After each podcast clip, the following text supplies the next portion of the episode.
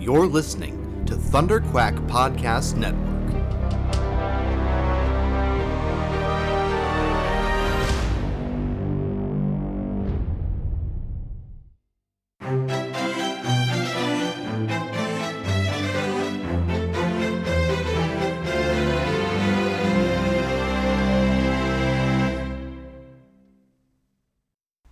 Hello, and welcome back to the Thunder Quack podcast for this special edition of uh, Amanda makes use of her theater degree and finds ways to otherwise occupy herself by reading Frankenstein. I am your host, Amanda Conkin. Uh, I think is that a title? It's it's it is the title for now. I don't know. I may, might might have better suggestions for things as he often does, but I will continue to call it this uh, moving forward. So we have reached chapters three and four of the first part of Frankenstein, and I must say, this is where things actually happen. Um, so it's exciting. Um, I hope you are uh, looking forward to getting into a little bit of action.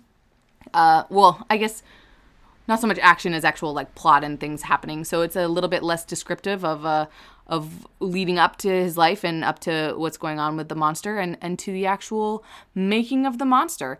So I will say this is the, probably the most substantive so far of what we've got. And uh, quite frankly, I'm a little bit um, curious, not not to spoil too much as to what you're about to get into and listen to, but um, I'm I'm curious sort of where we go from here because it is like the bulk of of uh, what I expected the story to be, sort of in over the course of two chapters. So I uh, very much look forward to uh, hearing your thoughts if you have any about this, uh, but also sharing with you the f- third and fourth chapters of Frankenstein. So enjoy. Frankenstein, or the Modern Prometheus, Chapter 3. From this day, natural philosophy, and particularly chemistry, in the most comprehensive sense of the term, became nearly my sole occupation. I read with ardor those works so full of genius and discrimination which modern inquirers have written on these subjects. I attended the lectures and cultivated the acquaintance of the men of science of the university, and I found even in M. Krempe a great deal of sound sense and real information, combined, it is true, with a repulsive physiognomy and manners, but not on that account the less valuable. In M. Waldman, I found a true friend. His gentleness was never tinged by dogmatism, and his instructions were given with an air of frankness and a good nature that banished every idea of pedantry. It was, perhaps, the amiable character of this man that inclined me more to that branch of natural philosophy which he professed than an intrinsic love for the science itself. But this state of mind had placed only in the first steps towards knowledge. The more fully I entered into the science, the more exclusively I pursued it for its own sake. That application, which at first had been a matter of duty and resolution, now became so ardent and eager that the stars often disappeared in the light of morning, whilst I was yet engaged in my laboratory. As I applied so closely, it may be easily conceived that I improved rapidly. My ardor was indeed the astonishment of the students, and my proficiency that of the masters. Professor Krempe often asked me, with a sly smile, how Cornelius Agrippa went on, whilst M. Waldman expressed the most heartfelt exultation in my progress. Two years passed in this manner, during which I paid no visit to Geneva, but was engaged heart and soul in the pursuit of some discoveries which I hoped to make. None of those who have experienced them can conceive of the enticements of science. In other studies, you go as far as others have gone before you, and there is nothing more to know. But in a scientific pursuit, there is continual food for discovery and wonder. A mind of moderate capacity, which closely pursues one study, must infallibly arrive at great proficiency in that study. And I, who continually sought the attainment of one object of pursuit, and was solely wrapped up in this, improved so rapidly that at the end of two years I made some discoveries in the improvement of some chemical instruments which procured me great esteem and admiration at the university.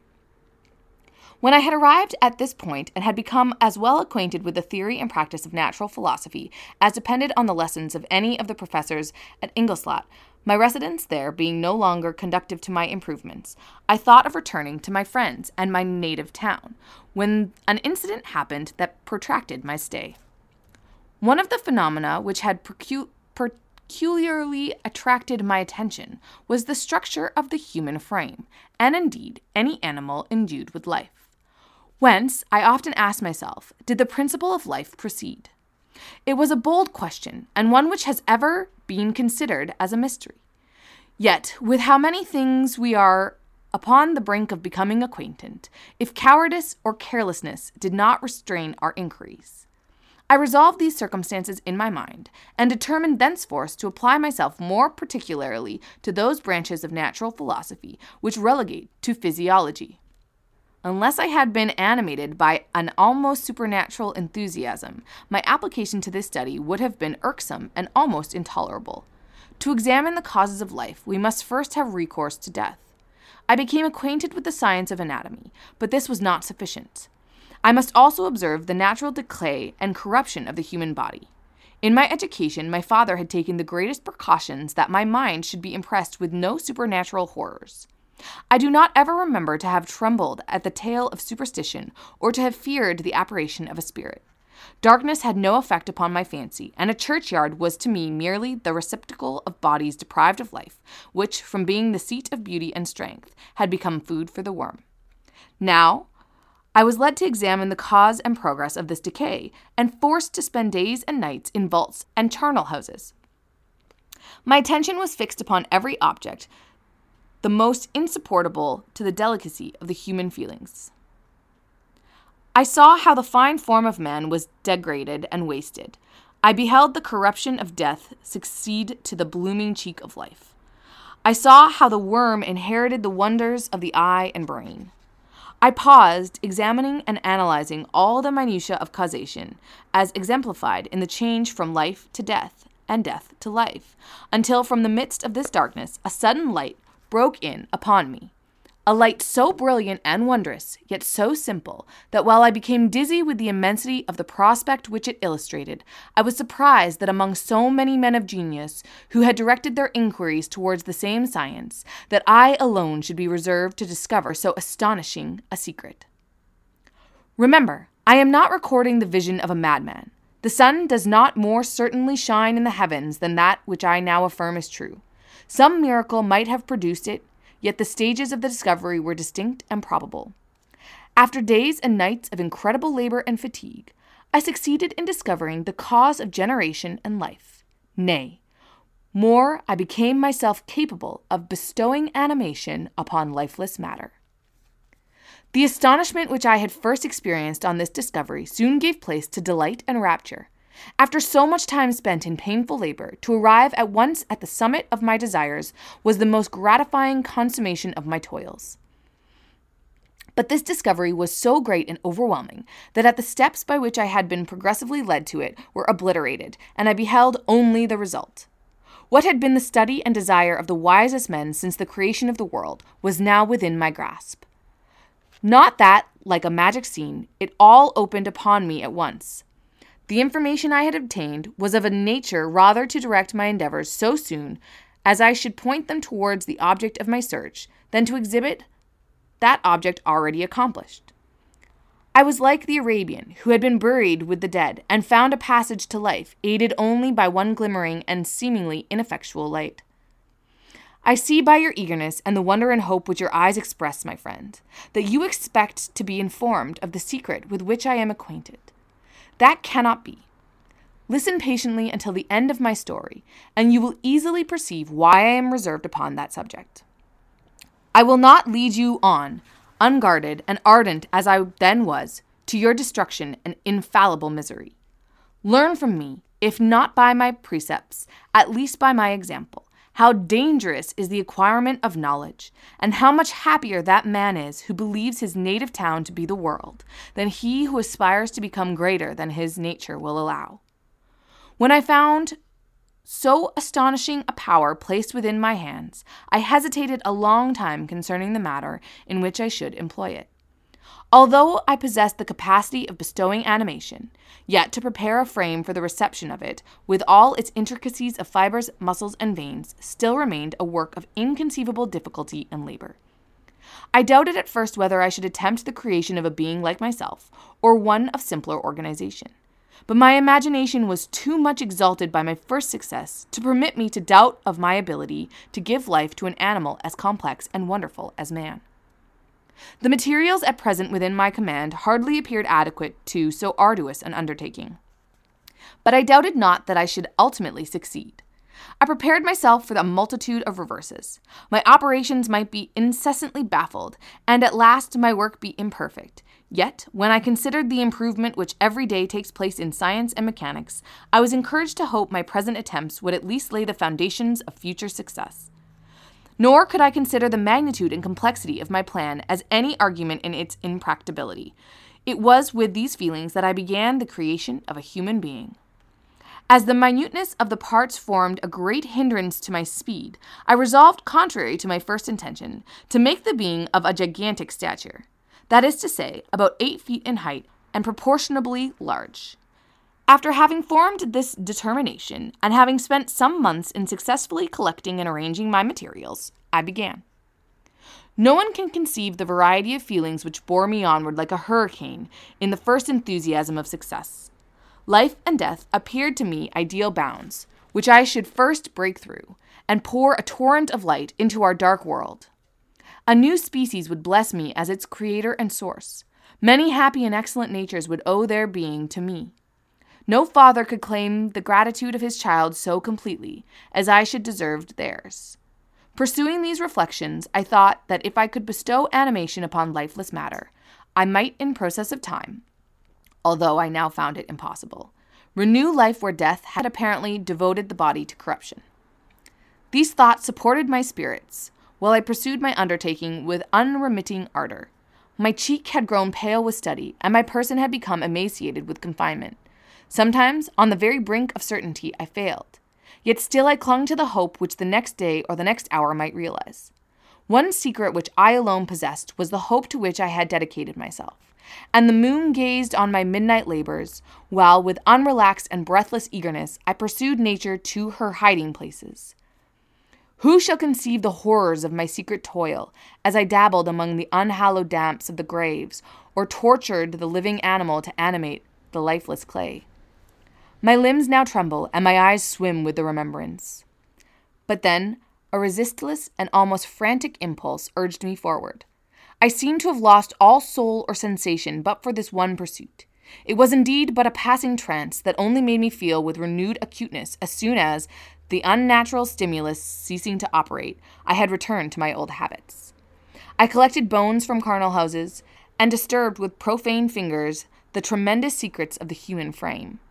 In a solitary chamber, or rather cell, at the top of the house, and separated from all the other apartments by a gallery and staircase, I kept my workshop a filthy creation. My eyeballs were starting from their sockets in attending to the details of my employment. The dissecting room and the slaughterhouse furnished many of my materials, and often did my human nature turn with loathing from my occupation, whilst, still urged on by an eagerness which perpetually increased, I brought my work near to a conclusion.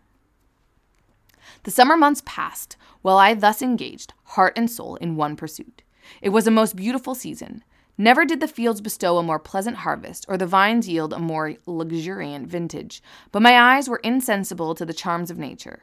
And at the same feelings which made me neglect the scenes around me, caused me also to forget those friends who were so many miles absent, and whom I had not seen for so long a time. I knew my silence disquieted them, and I well remember the words of my father. I know that while you are pleased with yourself, you will think of us with affection, and we shall hear regularly from you. You must pardon me if I regard any interruption in your correspondence as a proof that your other duties are equally neglected. I knew well, therefore, what would be my father's feelings. But I could not tear my thoughts from my employment, loathsome in itself, but which had taken an irresistible hold of my imagination.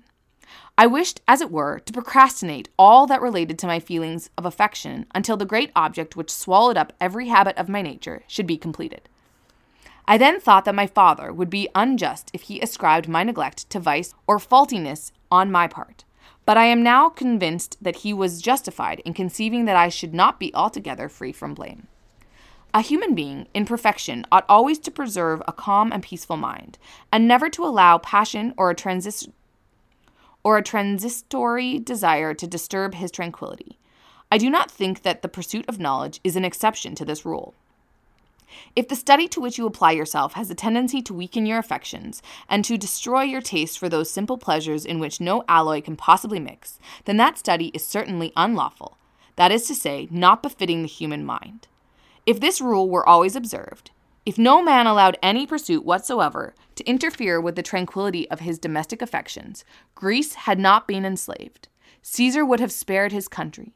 America would have been discovered more gradually, and the empires of Mexico and Peru had not been destroyed. But I forget that I am moralizing in the most interesting part of my tale, and your looks remind me to proceed.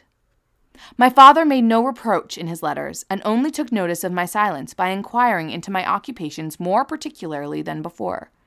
Winter, spring, and summer passed away during my labors, but I did not watch the blossom or the expanding leaves, sights which before always yielded me extreme delights, so deeply was I engrossed in my occupation.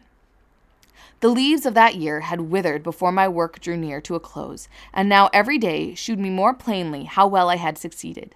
But my enthusiasm was checked by my anxiety, and I appeared rather like one doomed by slavery to toil in the mines or any other unwholesome trade than an artist occupied by his favorite employment. Every night I was oppressed by a slow fever, and I became nervous to a most painful degree. A disease that I regretted the more because I had hitherto enjoyed most excellent health, and had always boasted of the firmness of my nerves. But I believed that exercise and amusement would soon drive away such symptoms, and I promised myself both of these when my creation should be complete. Okay, so chapter three of Frankenstein, probably, I mean, as as you go forward, I feel like things might become more of a favorite. But this is my favorite so far, and I think it's very uh, exciting, and it sort of leads to what I was talking a little bit in the at the end of chapter two, and and uh, which is great. It, it speaks to me um, feeling that this is going to be a, a, a through line of the novel about the the perils of science and what you do with what you do with discovery and uh, like the the greatness and and and the uh, the the moral conundrums that people face. Um, so again, what a beautiful chapter. I I do like the um again to speak of the prose and and the structure of the story that we're reminded once again that this is Frankenstein on the boat talking to uh, Walton from the first few letters. Uh, so very interesting if you did uh, skip the the letters part in the preface, uh, missing sort of that story structure. Uh, that we are here um, uh, uh, faced with again, uh, where he is uh, sort of waxing poetic, if you will, I guess, about the um, that if you um, what is it that if the study you apply yourself has a tendency to weaken your affections and to destroy your taste for those simple pleasures in which no alloy can possibly mix, then the study is certainly unlawful. So the idea, like if if all you do is the one, like again, too much too much of one thing can cause terrible uh terrible things that here they're saying Greece would not have been affected and Caesar would have spared his country. Like it's just a, sort of this beautiful um, passion versus science um, type of discussion, and then him taking a moment in his he's realizing in his reflection upon this. Um, that that beautiful sentence. But I forget that I am moralizing in the most interesting part of my tale, and your look reminds me to proceed. So it's this beautiful uh, communication uh, and framing device where you get placed in the story as a listener because very much Frankenstein is is relaying this to somebody that is listening to his tales, uh, his tale of woe and his tale of misery. So it's kind of uh, quite interesting, and, and I, I sort of hope or feel like as we're going along and listening uh, to the story that we might be having similar reactions because, again, the the even though the story is from the early 1800s, there are still so many instances where people will be presented with awe-inspiring uh, acts of science or of of um, of advancement that terrify us and and and could lead to to destruction and and terrible things uh, if if manipulated and used incorrectly. So I think I just think that that's fascinating and also a little bit of a moralizing, uh, rightly so, in the middle of this uh, narrative. So yeah, I, I don't I don't know if I want to talk too much about this. Oh, I do have to say I forgot to I forgot to apologize for this in the in the second and uh, or in the first and second chapter, but I don't actually know how to pronounce the name of his school, and I apologize. I have just decided I think to go along with the, what what am I saying like Ingleslot, but um I want to um actually. Oh, I see. I don't even know where it. I don't even know where it is uh, set again here, so that I can um say that uh like spell it out for you so that you can like actually like have an idea of it. And so uh, you know but uh but otherwise hopefully uh hopefully it's it's not too much of a okay here we go. I found it. So this is this is how it's actually spelled. I-n-g-o-l s-t-a-d-t so ingolstad maybe? Ingolstad. Anyways I'll, I feel like I'm pronouncing the L too much, but Pro- probably real school. I don't know. I haven't heard of it. Um, again, there's lots of things that I perhaps should Google as I go through this um, and look.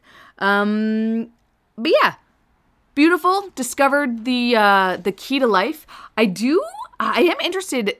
What an interesting and unique way to not have to explain your science. And I will say one of the tactics used by many a uh, science fiction writer today or or a series where if you don't press too much about the exactness of the science, the science itself doesn't really matter. It's how you use it and how you place it, and as long as you keep the uh, keep ha- what the science is consistent, then you're okay, and you and you sort of um, don't don't need to know the specifics. I mean, I will say nobody really cared about midichlorians, right? Like it just you don't have to explain your science, so I'm okay with that. I kind of like that. That was a, a nice little uh, again because he's telling the story and he's like, you know what? I discovered something. Just believe me that I did. I was able to do it. You don't need to know the specifics because it'll make your life terrible. I think that that's kind of uh, an interesting way to face it, and people still do that today. So good job, uh, Shelley. I, I have no idea. Maybe they'll explain it later, but I you don't need to. It's all it's all I it's all I need to know uh, as we go forward. Uh, okay, so that's my reflections on uh, chapter three. Uh, very interesting. So now that he uh, can bring people back to life or, or, or create life, rather. Uh, let's see what happens next. Frankenstein, or the Modern Prometheus, Chapter 4. It was on a dreary night of November that I beheld the accomplishment of my toils. With an anxiety that almost amounted to agony, I collected the instruments of life around me, that I might infuse a spark of being into the lifeless thing that lay at my feet. It was already one in the morning. The rain pattered dismally against the panes, and my candle was nearly burnt out, when by the glimmer of the half extinguished light, I saw the dull yellow eye of the creature open. It breathed hard, and a convulsive motion agitated its limbs. How can I describe my emotions at this catastrophe, or how delineate the wretch whom, with such infinite pains and care, I had endeavored to form? His limbs were in proportion, and I had selected his features as beautiful. Beautiful! Great God! His yellow skin scarcely covered the work of muscles and arteries beneath. His hair was of a lustrous black and flowing, his teeth of a pearly whiteness. But these luxuriances only formed a more horrid contrast with his watery eyes, that seemed almost of the same color as the dun white sockets in which they were set, his shriveled complexion, and straight black lips. The different accidents of life are not so changeable as the feelings of human nature. I had worked hard for nearly two years for the sole purpose of infusing life into an inanimate body. For this, I had deprived myself of rest and health. I had desired it with an ardor that far exceeded moderation. But now that I had finished, the beauty of the dream vanished, and breathless horror and disgust filled my heart. Unable to endure the aspect of the being I had created, I rushed out of the room and continued a long time traversing my bedchamber, unable to compose my mind to sleep. At length, Lassitude succeeded to the tumult I had before endured, and I threw myself on the bed in my clothes, endeavoring to seek a few moments of forgetfulness. But it was in vain. I slept indeed, but I was disturbed by the wildest dreams. I thought I saw Elizabeth, in the bloom of health, walking in the streets of Ingolstadt. Delighted and surprised, I embraced her. But as I imprinted the first kiss on her lips, they became livid with the hue of death. Her features appeared her features appeared to change, and I thought that I held the corpse of my dead mother in my arms. A shroud enveloped her form, and I saw the grave worms crawling in the folds of the flannel. I started from my sleep with horror. A cold dew covered my forehead, my teeth chattered, and every limb became convulsed. When, by the dim and yellow light of the moon, as it forced its way through the window shutters, I beheld the wretch, the miserable monster whom I had created. He held up the curtain of the bed, and his eyes, if eyes they may be called, were fixed on me. His jaws opened, and he muttered some inarticulate sounds, while a grin wrinkled his cheeks. He might have spoken, but I did not hear. One hand was stretched out, seemingly to detain me, but I escaped and rushed down the stairs. I took refuge in the courtyard belonging to the house which I inhabited, where I remained during the rest of the night, walking up and down in the greatest agitation, listening attentively, catching and fearing each sound as if it were to announce the approach of the demoniacal corpse to which I had so miserably given life. Oh, no mortal could support the horror of that countenance.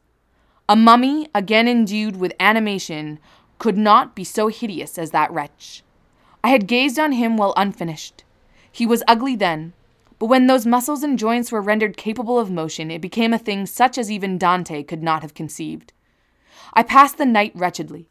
Sometimes my pulse beat so quickly and hardly that I felt the palpitation of every artery. At others, I nearly sank to the ground through languor and extreme weakness. Mingled with this horror, I felt the bitterness of disappointment. Dreams that had been my food and pleasant rest for so long a space were now become a hell to me. And the change was so rapid, the overthrow so complete. Morning, dismal and wet, at length dawned, and discovered to my sleepless and aching eyes the church of Ingolstadt, its white steeple and clock, which indicated the sixth hour. The porter opened the gates of the court, which had that night been my asylum, and I issued into the streets, pacing them with quick steps, as if I sought to avoid the wretch whom I feared ever turning of the street would present to my view. I did not dare return to the apartment which I inhabited, but felt impelled to hurry on, although wetted by the rain, which poured from the, a black and comfortless sky. I continued walking in this manner for some time, endeavoring by bodily exercise to ease the load that weighed upon my mind. I traversed the streets without any clear conception of where I was or what I was doing. My heart palpitated in the sickness of fear, and I hurried on with irregular steps, not daring to look about me. Like one who, on a lonely road, doth walk in fear and dread, and having once turned round, walks on, and turns no more his head, because he knows a frightful fiend doth close behind him tread. Continuing thus, I came at length opposite to the inn at which the various diligences and carriages usually stopped. Here I paused. I knew not why, but I remained some minutes with my eyes fixed on a coach that was coming towards me from the other end of the street. As it drew nearer, I observed that it was the Swiss diligence. It stopped just where I was standing, and on the door being opened, I perceived Henry Clerval, who, on seeing me, instantly sprung out. My dear Frankenstein, exclaimed he, how glad I am to see you! How fortunate that you should be here at the very moment of my alighting! Nothing could equal my delight on seeing Clerval. His presence brought back to my thoughts my father, Elizabeth, and all those scents of home so dear to my recollection. I grasped his hand and in a moment forgot my horror and misfortune. I felt suddenly, and for the first time during many months, calm and serene joy. I welcomed my friend, therefore, in the most cordial manner, and we walked towards my college. Clerval continued talking for some time about our mutual friends and his own good fortune in being permitted to come to Ingleslat. You may easily believe, he said, how great was the difficulty to persuade my father that it was not absolutely necessary for a merchant not to understand anything except bookkeeping. And indeed, I believe I left him incredulous to the last, for his constant answer to my unwearied entreaties was the same as that of the Dutch schoolmaster in the Vicar of Wakefield. I have 10,000 florins a year without Greek. I eat heartily without Greek. But his affection for me at length overcame his dislike of learning, and he was and he has permitted me to undertake a voyage of discovery to the land of knowledge. It gives me the greatest delight to see you, but tell me how you left my father, brothers, and Elizabeth. Very well and very happy, only a little uneasy that they hear from you so seldom. By the by, I mean to lecture you a little upon their account myself. But my dear Frankenstein, continued he, stopping short and gazing full in my face, I did not before remark how very ill you appear, so thin and pale. You look as if you had been watching for several nights. You have guessed right. I have lately been so deeply engaged in one occupation that I have not allowed myself sufficient rest, as you see. But I hope, I sincerely hope, that all these employments are now at an end, and that I am at length free. I trembled excessively. I could not endure to think of, and le- far less allude to the occurrences of the preceding night. I walked with a quick pace, and we soon arrived at the college. I then reflected, and the thought made me shiver, that the creature whom I had left in my apartment might still be there, alive and walking about. I dreaded to behold this monster, but I feared still more that Henry should see him. Entreating him, therefore, to remain a few minutes at the bottom of the stairs, I darted up towards my own room. My hand was already on the lock of the door before I recollected myself. I then paused. A cold shivering came over me. I threw the door forcibly open, as children are accustomed to do when they expect a spectre to stand in waiting for them on the other side but nothing appeared. I stepped fearfully in. The apartment was empty, and my bedroom was also freed from its hideous guest. I could hardly believe that so great a good fortune could have befallen me, but when I became assured that my enemy had indeed fled, I clapped my hands for joy and ran down to Clerval. We ascended into my room, and the servant presently brought breakfast, but I was unable to contain myself. It was not joy only that possessed me. I felt my flesh tingle with excess of sensitivity of sensitiveness, and my pulse beat rapidly. I was unable to remain for a single instant in the same place. I jumped over the chairs, clapped my hands, and laughed aloud. Clerval at first attributed my unusual spirits to joy on his arrival, but when he observed me more attentively, he saw a wildness in my eyes for which he could not account, and my loud, unrestrained, heartless laughter frightened and astonished him. My dear Victor, cried he, what for God's sake is the matter? Do not laugh in that manner. How ill you are! What is the cause of all of this? Do not ask me, cried I, putting my hands before my eyes, for I thought I saw the dreaded spectre glide into the room. He can tell. Oh, save me, save me. I imagined that the monster seized me. I struggled furiously and fell down in a fit. Poor Clerval. What must have been his feeling? A meeting which he anticipated with such joy so strangely turned to bitterness. But I was not the witness for his grief, for I was lifeless and did not recover my senses for a long, long time. This was the commencement of a nervous fever, which confined me for several months. During all that time, Henry was my only nurse. I afterwards learnt that, knowing my father's advanced age and unfitness for so long a journey, and how wretched my sickness would make Elizabeth, he spared them the grief by concealing the extent of my disorder. He knew that I could not have a more kind and attentive nurse than himself, and firm in the hope he felt of my recovery, he did not doubt that, instead of doing harm, he performed the kindest action that he could towards them. But I was, in reality, very ill, and surely nothing but the unbounded and unremitting attentions of my friend could have restored me to life. The form of the monster on whom I had bestowed existence was forever before my eyes, and I raved incessantly concerning him. Doubtless my words surprised Henry. He at first believed them to be the wanderings of my disturbed imagination, but the pertinacity with which I continually recurred to the same subject persuaded him that my disorder indeed owed its origin to some uncommon and terrible event. By very slow degrees, and with frequent relapses that alarmed and grieved my friend, I recovered. I remember the first time I became capable of observing outward objects with any kind of pleasure.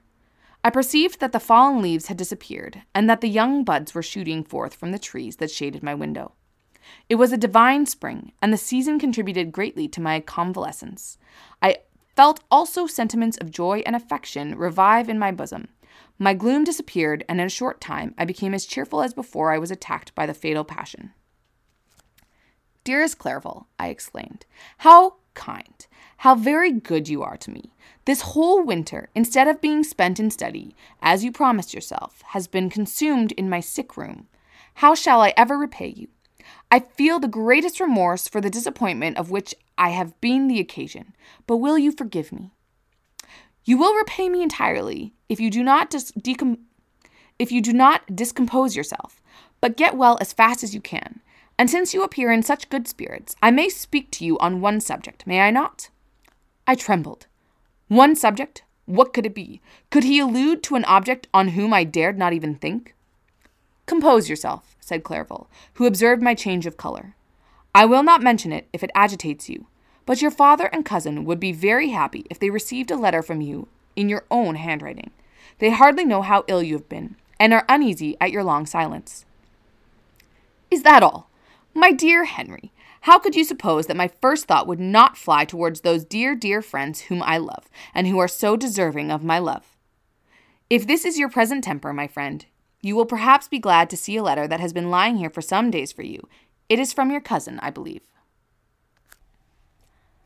Okay, chapter 4 the most substantive chapter, I think, in all of the novel because we get to meet the monster and we learn Frankenstein's name. I think that this is the first time that we hear him called Frankenstein by his buddy, uh, Clerval.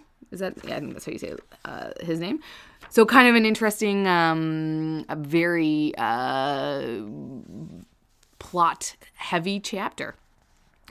This one, uh, I'll go back to uh, quoting those uh, really awesome footnotes that are included here to give us a little bit more context for the novel.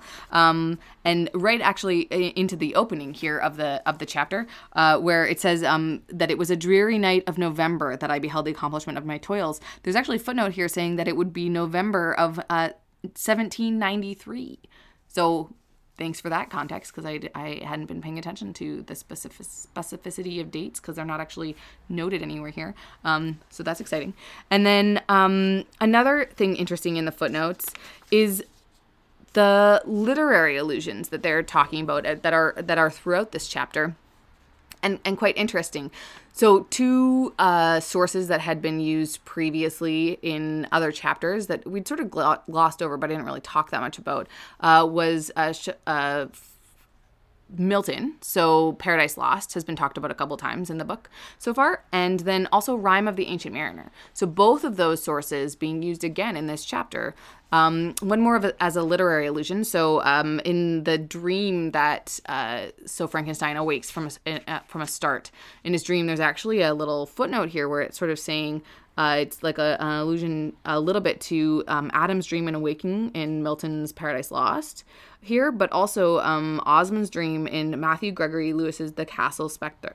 Uh, Spectre. So kind of just interesting um, thoughts uh, to to think about how it's relevant and and and Shelley's inspirations or perhaps uh, some other um, literary parallels that we find in the text in this chapter, uh, and also then the actual poem. And I again, it's it's a weird thing to convey because I hope that I was able to sort of pause enough and, and give the uh, the text uh, going from prose to poetry a bit of that of that um, uh, denotation in my in my voice changing. But there is that that quote here of actually um coleridge's uh, ancient mariner. So it actually is a, a section of the text the one uh, where he's uh walking through the streets and like one who on a lonely road doth walk in fear and dread and having once turned round walks on and turns no more his head uh, because he knows a frightful fiend doth close behind does close doth close behind him tread so i think i butchered it a little bit when I was saying it originally, and I just butchered it a little bit again now. But uh, Rime of the Ancient Mariner. So we first uh, actually had Rime of the Ancient Mariner back in the uh, letters. So I think it's more something Walton was talking about. And I don't know if people took English lit in high school, but I remember loving English literature and actually reading Rime of the Ancient Mariner. I don't remember that much about Rime of the Ancient Mariner, except for the thing that they kill the albatross, and that actually winds up being like really a, a bad thing, and they I think they all die at sea. And anyways, but it's a very long poem, but it's very it's very beautiful, and it's kind of anyways. That's all I really remember about it. But uh, obviously very uh, close to to uh, Shelley as a as a reference since it is used so many times in the book so far. Um, so I just thought that was interesting to talk a little bit about those footnotes and give a little bit more context uh, for what's going on here. Um, but uh, I don't know. I, I guess the most interesting things I had already talked about. I like that uh, he gets called actually Frankenstein for the first time, which I think is cool, and that he sees his friend. But now I'll talk a bit about the actual story itself. So, him abandoning the monster. So, he's made, he's given life, and then immediately uh, fears it. and it's such a it's such a fascinating turn. And what I think the rest of the story is, right? It's that and again, I haven't just from popular culture and what I know about Frankenstein, and I think I'll have more insight obviously as I get further in the book.